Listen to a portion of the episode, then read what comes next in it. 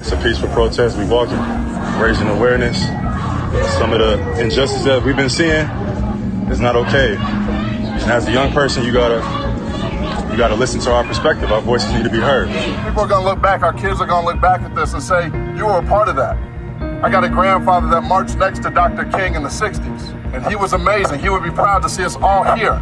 We got to keep pushing forward. Sports are like the reward of a functional society. SiriusXM Sports presents Forward Progress, a weekly open conversation on race and sports in America.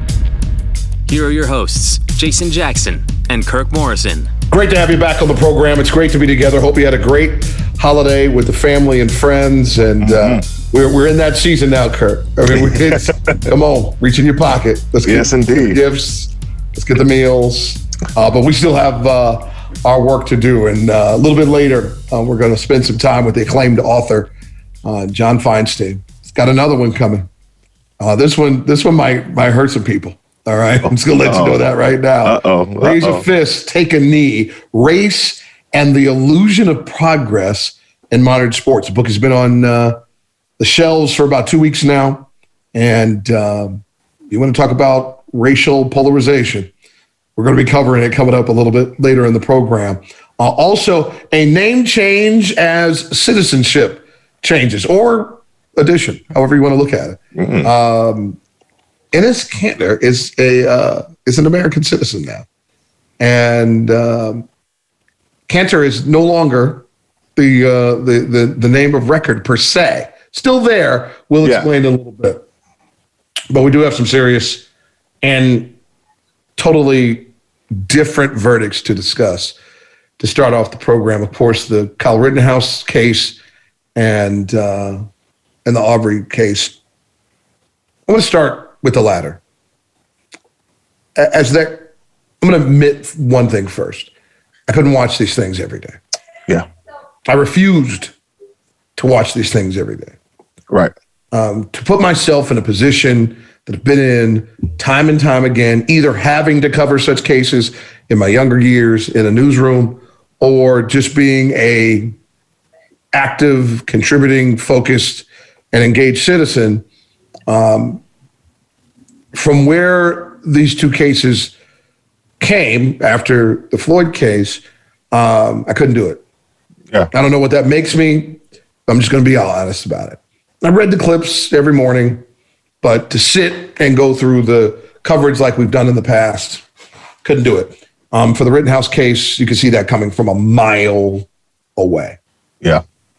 When the judge is setting discourse that was reckless and irresponsible at best, um, thoughtless and heartless uh, is what really comes to mind about not referring to anyone as victims, but rioters and looters. You, right. you, the tone is set already, right? Yeah. Um, this young fellow was able to raise millions of dollars, not on his own. Like other people went out to, to raise this money immediately after he killed people um, because of the, the, the evil that exists inside of so many people. Whereas in the Arbery case, it was so different. My feeling was different. And I'm not sure why. I don't know if it's because we could see it and and that tends to lead to nowhere to hide, right? right. Um, but there was just a feeling as that case was going on and I was reading, and that's all I would do was just read, you know, whatever the news was of the day, that even the defendants were dealing with the reality of what they had done Right. And I'm not. I don't get off on people's remorse. I don't. I don't. It doesn't just doesn't register with me. Correct. After, after things are done, but you could just. It, there were two totally different tones that led to two totally different outcomes. Yeah. No, I agree, and I think I'll start with uh, the uh, Ahmaud Arbery, uh, the, the, case uh, upon the guys who killed him. I mean, Jax, for me, the one thing that that just kept hitting me more so was that this almost never even came about, right? It, it mm-hmm. took his family to go seek people to say, "Hey, look, our brother, our our our cousin, our my son was murdered for no reason, for just running in a neighborhood because of the way that the county had kind of dismissed what had happened, how they tried to hide it, Jax. It was a lot to me that really kept registering that this almost never even came about. And for just to see the sentences of the, the guilty verdicts go around, I immediately thought of the uh, Ahmaud Arbery's parents. You know, my brother who's came on the show, Aaron Morrison, who Yeah. who sat down with, you know, Ahmaud Arbery's mom and went through just what she was feeling, what she's had to deal with. And for me, for her to have a, a sense of justice, a sense of peace to knowing that the people who did this to her son would would definitely pay for this. But then at the end of the day, I'm thinking in the back of my mind again, Jax, was that this almost never came about. Like this was almost swept under the rug. Right. Yeah, and I, I still can't. I, I still can't. It doesn't. It won't leave my mind, Jax. Like that's the I- part. Yeah, no, no, I'm with you, and, and, it takes you even further. And this is taking nothing from the vic- victims from the the Rittenhouse case. Correct. But Arbery situation, it's hard not to just latch into your parenthood. Yes. As I got worried about the reactions to the verdict being read, the verdicts, I should say, being read and handed down in the case, and the reaction of the parents. Not. I, I've I really tried to put myself in that position. How would I even get myself to the court that day? Right. You know, how would I even respond? What would when would that emptiness come? You know, when which inevitably it's going to, because yes, justice has been done, but there's still no mine Correct. like that. And maybe they've gotten through that part of it, or maybe they're going to deal with that all of their life. That's all I could churn through. If this was Justin or Jordan, would I feel complete and whole in this verdict, or is there nothing that really ever gets you there? Yeah. I don't think nothing ever gets you back. Yeah. You know, it's still going to hurt. It's still going to be there. But the innocence of what a man was doing and to lose his life and to almost not even have an opportunity for the people who did this to be punished for their actions. I think that's that's that's what I got from the verdict for sure. Was that this wasn't something a, a kid who died for nothing and it was just going to be forgotten. Like this, people will pay for this, and I think that's that's the big part Yeah. for this one. When it comes to the Rittenhouse, though, I think it, there were so many holes within that case. Um, you have a vigilante who decided to take matters into his own hands and you know scream self defense.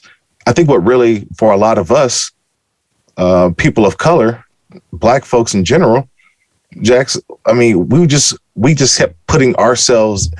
If that Kyle Rittenhouse was a black man, similar age, walking down the street with a semi-automatic rifle, would we still be claiming self-defense? Would the public perception be about self-defense? Would we still be alive, Kirk? Will be still be alive? Is the bigger question as well. That, and I think that's where the focus was when it came to that case Right. was that wow if that was us if that was someone would we be treated the same way and that's what i think was a lot of the discussion between me and you know people who i know friends of mine was just like that that's that's the america that we're in because we just know that if that was a different person i don't think we would have had the same result the lasting thing that I get from that particular case was the numb reaction of most people of color. right Not, and, and listen, there were uprisings in, in certain places, and rightfully so. But for the majority of Black folks I talked to, the way I felt, my family members, we've gotten to a place, man, it's sad because it's like, oh, I saw that coming from Right. a mile away. yeah correct and you don't want to not mobilize behind it, right? But it's like, man, what? Where does this energy go? What ends up being the results of my disgust, uh, my outrage, the the protesting, when some flim flam state gun law can be the way that you get out of killing people. Yeah. And like you don't even live there, dude. Like you came from somewhere else. Oh, another state, another county. And mowed some people down. And now he might have caught some hell, right. but you walk around looking like you shopping for something, you might catch some. Right. The old don't start done won't be done is in place when there is utter chaos going on and you're walking around like you're paramilitary. Yeah. Let's move on. Good Lord. Shall Take a quick break. When we come back, uh, we're staying right in our crosshairs. This is the place where everybody comes in the Sirius XM world uh, for the cross section of race and sports. The great sports writer, John Feinstein, has hit the bullseye. His latest book, Raise a Fist, Take a Knee, will be discussed right here on Forward Progress next.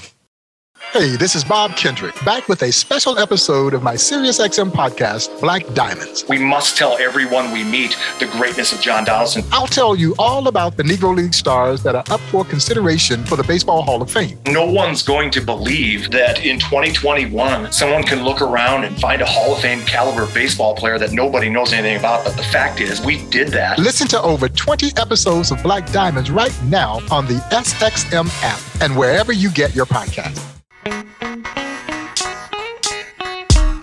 You're listening to Forward Progress on Sirius XM Radio. Forward Progress continues. It's Jackson, it's Morrison, and we're so happy to have the great author John Feinstein with us here on the program. John, the, the next text, as I have so many of yours on my bookshelf, by the way, uh, that's going on in the, the Jackson family library is uh, raise a fist, take a knee. And you're, you're really taking a deep dive in everything that we talk about on this program, the cross section of race and sports every week. So uh, you can come back anytime you want with, with a book or not. I may take you up on that, Jason. No, seriously, we, we love the fact that you've gotten into this space, uh, the subtitle Race and the Illusion of Progress in Modern Sports. I want to start with you right there the illusion of it. There's a lot of dander that comes up with every single incident, and we love that players and leagues and organizations um, have gotten a little more nimble in that space and, and will look at injustice and uh, look at uh, inequality and, and, and allow for these teams and, and its players and uh, coaches to, to try to stamp some of that stuff down. Um, but I'm, I'm curious and, and agree with the fact uh, that you put illusion in that subtitle. Take us a little deeper there. Well, uh, as you said, uh, Jason, and, and, thanks, guys, for having me, first of all. But uh, as you said, uh, there's no question there's been progress made. Uh, right. Leonard Hamilton, one of the people I talked to, uh, grew up with Jim Crow. And, and, and grew up with you know white only fountains and having to sit in the balcony at, at movie theaters and and in, in his days, uh, there was no way he was going to be recruited by uh, he was a, as a basketball player by an SEC school or an ACC school uh, in the South, uh, and obviously that's all changed now, and uh, so there there has been great progress made. Ozzie Newsome, who was the first black general manager, as you guys know, of an NFL team, right. pointed out that when he was 14 years old and went to try out for a Pop Warner team, he knew there was no way he was going to get to play quarterback, even though he was the best player because right. he was black. And nowadays, probably half a dozen of the best quarterbacks in the NFL are black. So there's been progress. But there are people, and you guys deal with them, and I deal with them um, out there who want to say, okay, we're done. It's all good now. And that anytime the issue of race comes up, it's people, quote, creating the issue. Tony Dungy, who's one of the most reasonable human beings I've ever met, yeah. talks about the fact that two of the last 20 coaching hires in the NFL have been black.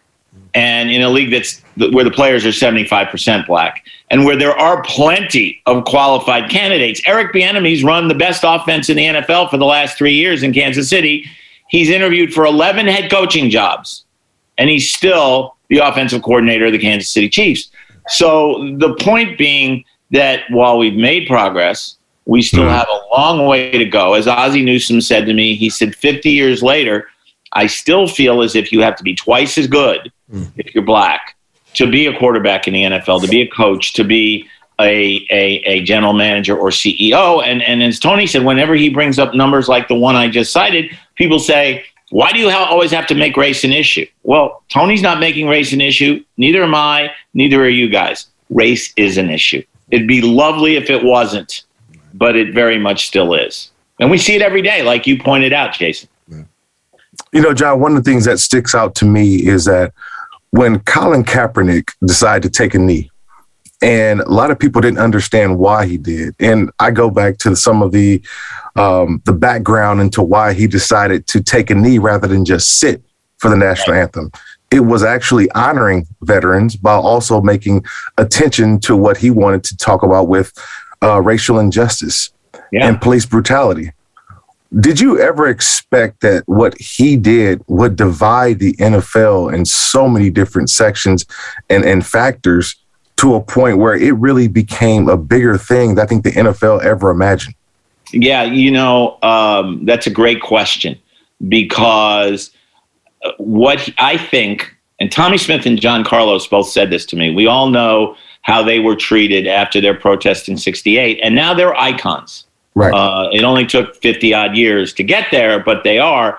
And they both said they think someday people will look back on Colin Kaepernick the same way and maybe it won't take as long.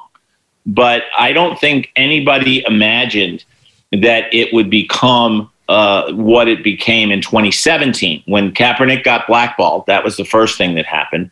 But and players were kneeling. But what really set it off was Trump's rant in Alabama when he right. said, "Fire the SOBs." You know, they're unpatriotic. Let them find another country. And they the week before that rant, a total of six guys had kneeled before games in the NFL. That week, two, more than 200 either knelt or stayed in the locker room for the national anthem. So his his rant, maybe that's what he wanted. He wanted to, you know, get his base all wound up, and and he did because right. I was doing an NFL book that year, and I was in a, a, an NFL stadium every Sunday, and every Sunday it was the same thing.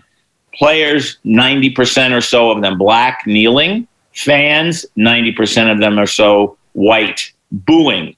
And your point is a very good one because I would say 90% of that 90% didn't know why they were booing.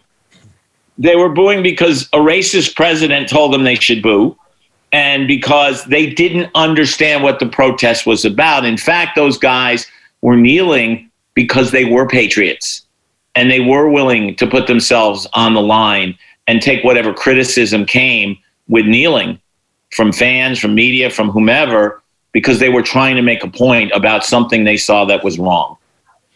The book is Raise a Fist, Take a Knee. It's out uh, where you buy your books. Get it, get a couple, put them in a stocking. It's that time of year. Uh, the author is John Feinstein. He's with us here on Forward Progress. John, you touched on something that I've been trying to preach to people um, since 2016 that with the election of Donald Trump, and this is the choice that he made to go down this particular path, um, his rhetoric allowed for people, um, as we talked about before we even came on the air, who had probably stuffed that bigotry in their pocket. It was there.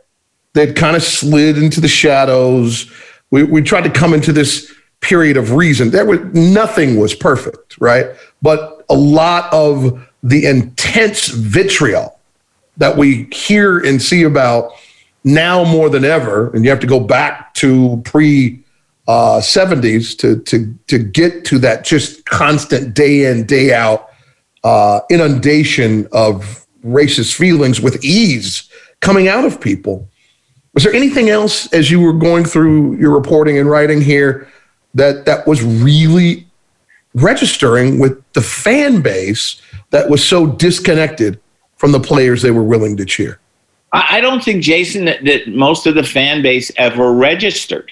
And that was part of the, you know, when I initially started down the road to want to do this book, it was during the 2017 uh, anthem protests. And mm-hmm. I went to see John Thompson, the, the great basketball coach, who had become a mentor of mine as we both got older and stopped fighting with one another, which we did all the time when I covered his George, great Georgetown teams. Yeah. And I said, I want to write a book about race in sports, but it's such a huge topic Yeah. I don't know where to begin. And he looked at me and he said, You might as well try to explain the Trinity. And then, uh, then he pointed at me again and said, Which is why you need to do this book. Mm. And that was when I knew I wanted to do the book. But I started out thinking I was writing about the polarization. And then as I researched it, ta- I talked about 100 people, most of them black, not all of them black, but most of them black. Uh, I realized that wasn't really what the book was about because saying that we're polarized racially in this country is like saying that we just celebrated Thanksgiving. It's a given. Um, but what I did find, and you guys would be far more aware of this than I am, is that it's still more difficult in 2021 to live in this country as a black person than it is to live in this country as a white person. It just is. If I get pulled over at night by a cop, it's because I was speeding, I ran a red light, whatever it was. I'm annoyed, I'm angry, I might get a ticket. I'm probably a little scared uh, because you're always scared when you get pulled over. But if you guys get pulled over, A, there's a good chance you're pulled over, you were pulled over for DWB, no. driving while black. And secondly, you have good reason to fear for your lives, especially if it's a white cop. I mean, I know people don't, a lot of people don't want to hear that, but statistics prove it. And as I sp- spoke to all these different guys, I, I, didn't encounter one person who hadn't been stopped for DWB at some point. Hmm. And as Doc Rivers said, the first question is always the same Where'd you get this car? And the, the only story I heard that was different than that was from Cullen Jones, the Olympic swimmer, who was stopped by a cop while walking his dog. And the cop asked him a bunch of questions, implying that the dog was somehow stolen before he finally decided that maybe it was, in fact, Cullen's dog and went away. He made a U turn and came back to Cullen on the street. And I said to Cullen, Well, congratulations. You just became the first guy I've talked to who was stopped for WDWB, walking dog while black. and so I, what what I really found is that there are a lot of white people in this country who don't want to understand what it's mm-hmm. like to be black. I don't understand what it's like to be black because I'm not black, but I'm trying to understand. That's what I tried to do with my reporting in this book.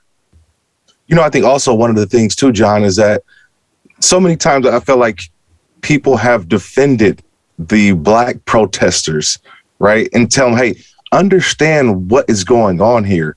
Are you surprised at how much hate or disagreement or backlash that you may get or others get when trying to express what this really is all about at times? I wish I could say I was surprised, Kirk. Uh, mm-hmm. I think disappointed uh, would be the word. Um, as you guys probably know, I've covered a lot of golf through the years.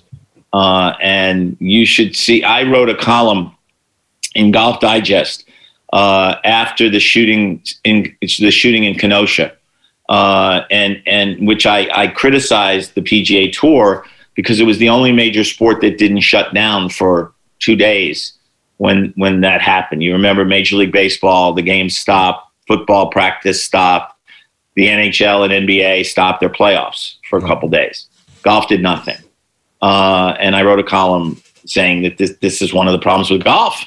Uh, and th- the backlash from that column, people canceled subscriptions. I actually got death threats. I, have had a lot of people dislike what I've written through the years, yeah. but that's the first time I can remember people actually getting my email and writing to me and saying, You're going to die. And my wife was scared for a few days. And I said, no, no, the, the, the, anonymous people aren't to be uh, frightened of. It's the people who give you a name, a phone number, whatever that you're frightened of. But the point is that there, there people, people don't want to hear that this issue still exists. You know, they, they, they want, to, they, it, it's like when my wife comes to me with bills, I go, please just don't, don't tell me about it so I don't have to believe that it's true but it's this is obviously a much more serious issue. And so I, I, wouldn't say I was surprised. That's why I started to do the book because I, I felt like these feelings existed. And I wanted, as I said, I wanted to talk to people who could understand them better than, than I could. And George Raveling, the, the, the great basketball coach, coach who, as you know, still owns the notes to Martin Luther King's right. I Have a Dream speech, because he was a bodyguard for Dr. King that day in 1963, said to me, John, I think it's great that you're doing this book.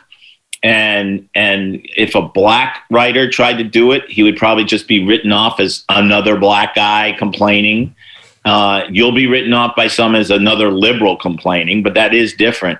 He said, but the thing you need to understand going in, because George was one of the first person people I talked to because I've known him forever, is you can never understand what it's like to walk in the shoes of a black man. And that's why in, in the foreword to the book, Doug Williams makes that point. He says, John's not trying to claim that he understands what it's like to be black. But what he has done here, what I've tried to do anyway, is let black people explain what it's like to be black. The book, Raise a Fist, Take a Knee, John Feinstein, the author, with us here on Forward Progress. So happy to have you with us, John. It, the, the thing that's most interesting to me is the time that you took. This seems like this could be something that just kind of rolled right off the laptop. I guess it rolled off your pen in the past, but now off the laptop. Um, but it seems like you took your time and you and you you went and talked to a lot of people. Um, I'm going to ask you the quintessential question. Anybody blow you away? Blow me away? Yeah, uh, yeah. Several people did, uh, yeah. and and Mike Tomlin for starters. Really, uh, I, I, didn't know Mike Tomlin uh, mm-hmm. at all. Uh, and uh, he spoke to me because Tony Dungy encouraged him to speak mm-hmm. to me. Tony Dungy gave him his first job in the NFL. That's sweet. And Tony was one of the first people I approached. Not that I knew him well either. In fact, I wrote him this long text telling him what I was trying to do and who I was. And he wrote me back and he said, wrote me right back. He said, John, I know who you are. I read your books. Come on down anytime. This was pre pandemic. Awesome. And I went to his house in Tampa and we spent several hours together. And boy, another guy who blew me away. Um, but Mike was so brutally honest. You know, guys who coach in the NFL, they spend their Sundays finding ways to spin things, wins or mm-hmm. losses. If you win, well, it's not a big deal. If you lose, well, it's not a big deal. Uh, Tony doesn't spin things. Uh, Mike doesn't spin things. Neither does Tony. But um, he was fantastic. The, the there were other guys who who you know who surprised me, even though I've known him for forty years. Uh, Mike Krzyzewski, uh, who's very passionate on this issue, and mm. Who said to me that uh, George Floyd's murder made him realize how naive he was mm. about racial issues. He, he said, "Look, I, have coached black. I played with black kids when I when I was in high school and at West Point." I've coached black kids. I've coached black men uh, on the on the Olympic team. He said, but in many ways, you know, you go to Duke, there's a certain level of privilege, whether you're black or white. If you're on an Olympic team, you're an NBA zillionaire. Those aren't the people that that I needed to know more about. And he actually set up Zoom meetings with all of his ex players, which is a lot of guys. And they had very intense conversations back and forth. Mike said many of them broke down. Uh, excuse me, talking about their experiences. And if you haven't seen it, you should go look at Mike's Black Lives Matter video. Yeah. It's two minutes and 47 seconds, and it's full of passion, and it's unscripted. He told me that he just asked Nolan, excuse me, guys, Nolan Smith, one of his assistant coaches, to stand next to the camera so that he could talk to Nolan. Right. And it's it's pretty impressive. And and this is a guy who voted Republican most of his life. Hmm. His first uh, Democratic presidential vote was for Barack Obama in 2008. And it was funny because I've known Mike since he was the coach at Army, and I saw him a few months later, and I said, "Is it true you voted for Obama?" And he said, "Yes, I did." And I hugged him, and I said, "My little boy is growing up." I won't repeat here the next two words he spoke to me, uh, but he's come a long way. He really has. Okay. So that kind of blew me away too, in a different way. That's awesome. Look, uh, 18 months of research and interviews, John. Uh, the one thing I do always ask is that me personally, knowing guys who wanted to do more, but probably couldn't handle the backlash of being in the forefront, being in the spotlight. Did you encounter any guys who said, "Man, I wish I could have done more. I wanted to do more, but I also wanted to keep my job"? Because I do know guys who felt that I lost my job for being outspoken or taking a knee. Did you encounter any of those guys? Yeah, I, I did, Kirk. There, there, there were there were guys who, who said very honestly, "Look, uh, oh, a perfect example, Shaka Smart, uh, one of one of the really bright guys I've known in basketball. In, in fact, years ago when he was coaching at, at Virginia Commonwealth, uh, his team came and played in a charity tournament here in Washington that I was involved with for 20 years, and we, there's a there was always a banquet the night before, and Shaka sat with my wife and I. His wife was pregnant, so she she didn't make the banquet, but uh, we walked out. My my wife knows less about sports than I know about fashion, uh, right. which is almost impossible. but she looked at me and said, "You need to stay close to that guy because he's going to be a star." Because he was so bright and and right. so so thoughtful, and and Shaka is those things, and he told me that a couple things that uh, when he was coaching at VCU, and you know all those statues in Richmond of Confederate war heroes, many of which have come down uh, in the last year. Uh, he said he drove past those statues every morning on the way to school. Um, and and even though he didn't have to, he could have taken a different route because he wanted to remind himself, you know, if I can deal with that part of our past, I can deal with anything. And when he got to Texas, shortly after Trump was elected, he was asked in a press conference because he had campaigned for Hillary and he, he had actually put on a rally for Obama in 2012 in which he introduced President Obama. But he was asked in a press conference how he felt about Trump being elected and and he was very frank about it. You know, it, it's a poor reflection on our country that someone with these attitudes would be elected president. That didn't play very well in Texas. And if he if he'd been going to the Final Four every year, you know how fans are. They'd they'd have forgiven him. But right. they never. He was never really forgiven in Texas for making those comments. And the president of the school called him and said, "A lot of our boosters, maybe most of our boosters." Voted for Trump. So you need to cool it. And wow. Shaka did cool it. And I'm so happy he's at Marquette now because in Wisconsin, he can be a lot more honest about things than he could afford to be coaching at the University of Texas. John, just a couple more for you. Thank you so much for being so uh, open with your time. But do you feel like, and, and I'm going to ask you to, to have an ego here, do you feel like th- that the power of the stories that you'll be sharing can shift people? That that's the thing that we're that's where we're struggling. You know, maybe we're grabbing these these uh, what are they now? The Zers, the Gen Zers that that showed up and and across racial lines were far more impactful than everyone before them. Uh, obviously, um, maybe that's the group we turn to, but we keep trying to turn to this next generation, hoping it's going to be better and we still have these audiences that are polarized. Jason, I, here's what I honestly think. Um, there are going to be people on the left who already agreed with me before uh, they read the book, no. who I think will like the book and who will say, yeah, that's evidence of, of, of what I already thought. There are also going to be people on the right who will never read the book, who will just say, it, it, you know, oh, he's just a liberal. He's just this. He's just that. You know, the the whole woke thing uh, will come up.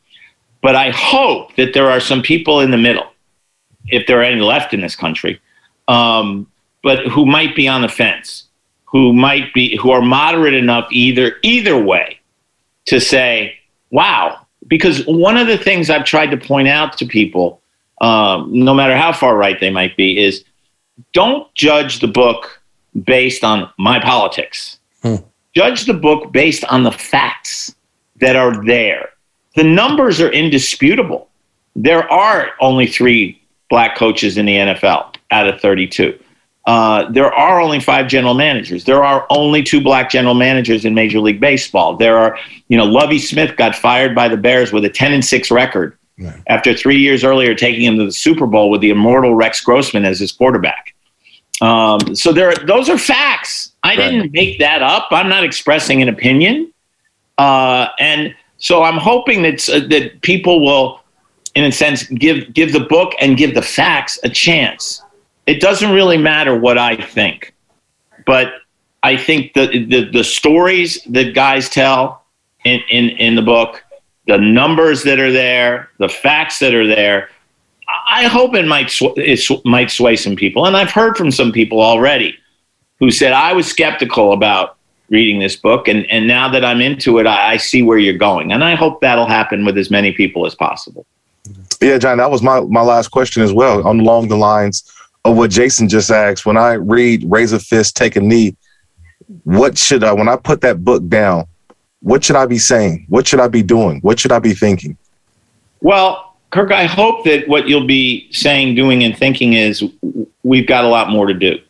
Mm-hmm. And there are there are people out there who are capable of making things better. Um, I hope the three of us are among them.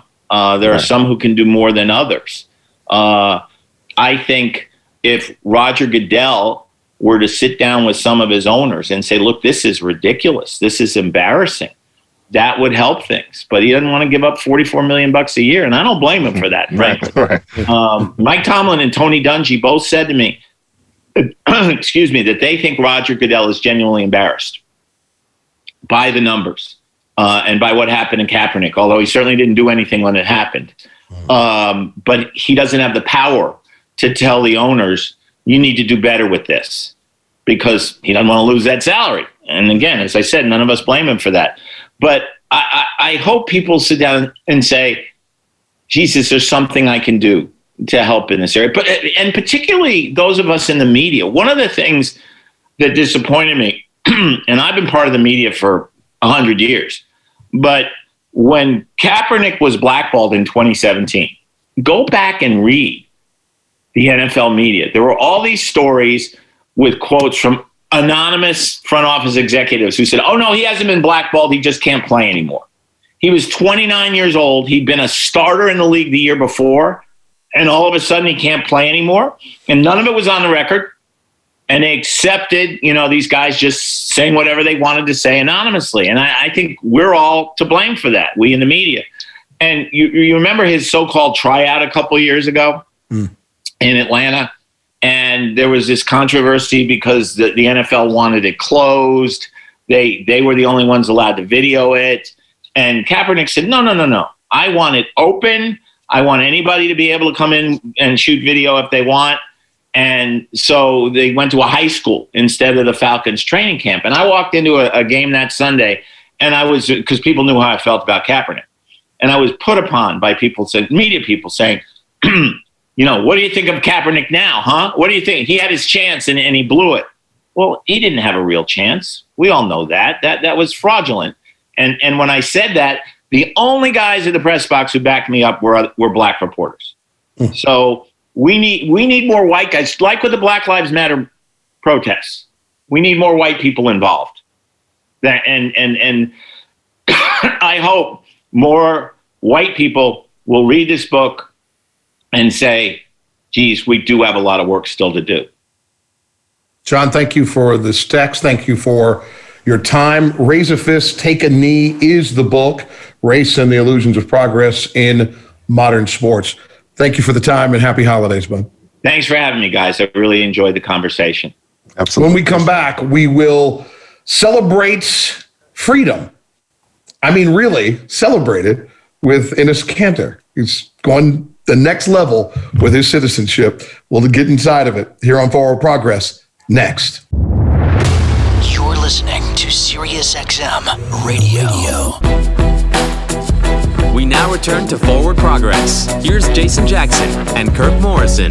Thanks for rolling with us all the way through the program here on Forward Progress. Kirk Morrison, Jason Jackson, and uh, let me introduce to you one Enes Kanter. Freedom that's making a change. You're going to go change some things. Uh, and this man, uh, the Celtics big man, has been a critic, Kirk, of human rights issues. And on Monday became a U.S. citizen and took the opportunity, I'm sure, as he, which you can when you're filling out your new paperwork, right. uh, to legally change his name to Enes Kanter Freedom. Uh, moving forward, Freedom will be the last name. Enes Freedom and I haven't seen the Celtics jerseys yet. So I'm right. assuming that that uh, the equipment crew had to get in there and and make some stuff. Uh, Kanter will be his new um, middle name. But um, listen, his experience uh, being raised in Turkey um, has been challenging, not just for him, but his entire family. It's created a, a wedge yes. in his family. Um, to say that he's not welcome in Turkey is a, an understatement. Um, for him to turn to the nation in which he's been able to make his dreams come true in this fantastic 11 uh, year NBA career of his is, is, is a beautiful part of his story.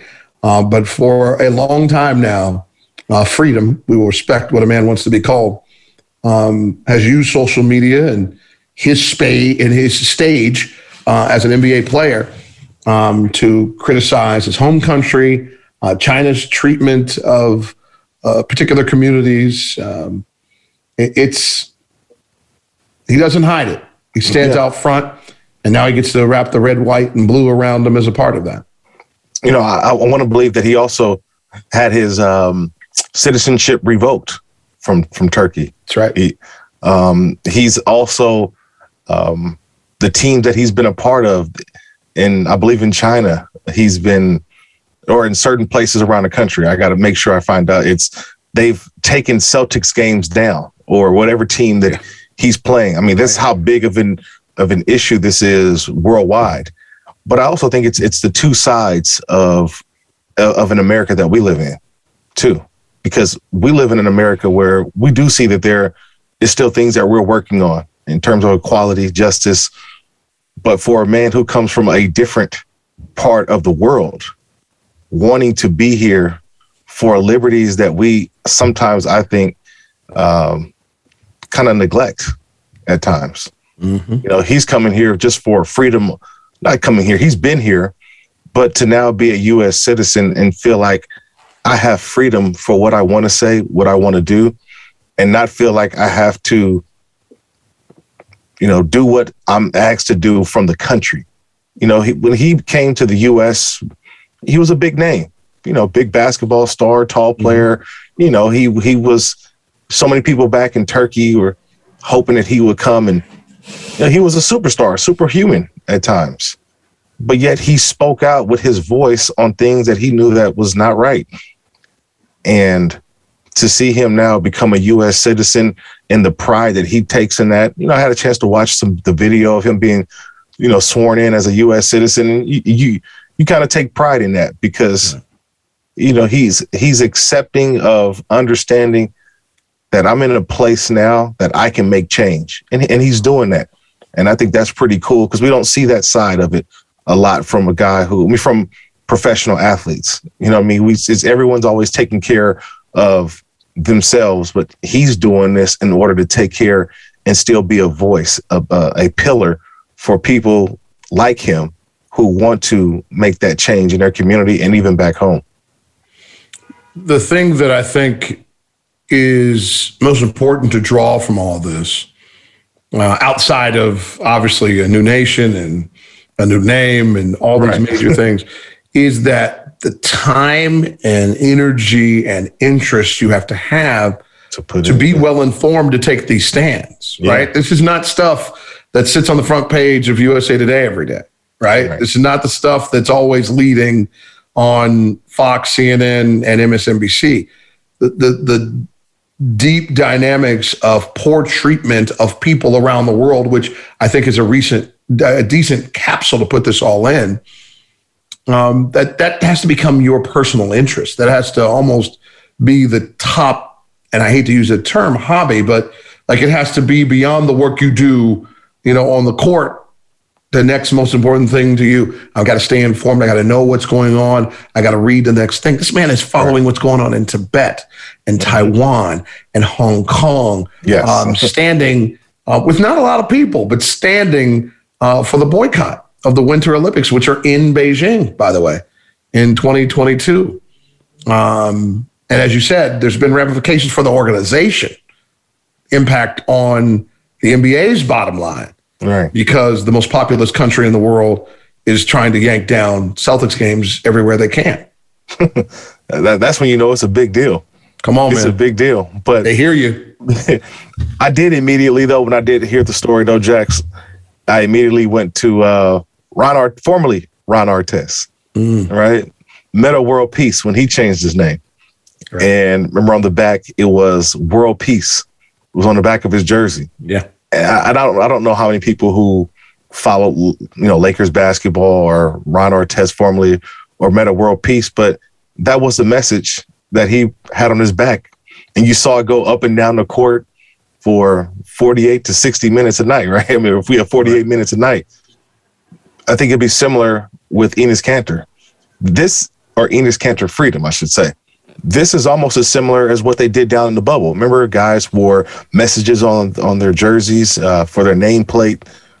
But this is also to me now, when you see that word freedom, it does have a bigger meaning, and people may research what he's, why he changed his name, right. for what he changed his name for. So again, this is just a uh, a, a huge step, I think, for um, Enes, but also a huge step for people who want to know, you know, how important it is to still keep keep up the fight, keep fighting. What what can I do? How can I help? Before we get out the door, a, a brief word about one of the great pioneers in sports, Lee Elder, first black golfer to play in the Masters, paving the way for Tiger Woods and so many others to follow. He died uh, this week, age 87. Um, he didn't look great at the Masters in April, but it was so awesome that he was there right. in position to be honored as one of the greats in this game. Yeah, I mean, just for me, uh, every time I pick up a club and you know you go to a country club, a public course, wherever it is, just know that there was people who weren't allowed to do that. And mm-hmm. Elder was a guy who came in and started to just let everybody know that hey, black faces can play this game too. May rest in peace, the Elder, one of the greats. That's going to do it for this edition Forward Progress. We thank John Feinstein for coming by. He's promised to come by whenever we call him. So, Pernell Brown, the illustrious producer of the program, will make sure that uh, John swings by again. So, for Pernell uh, and Kirk Morrison, I'm Jason Jackson. Thanks for tuning in to Forward Progress. We'll talk to you next time.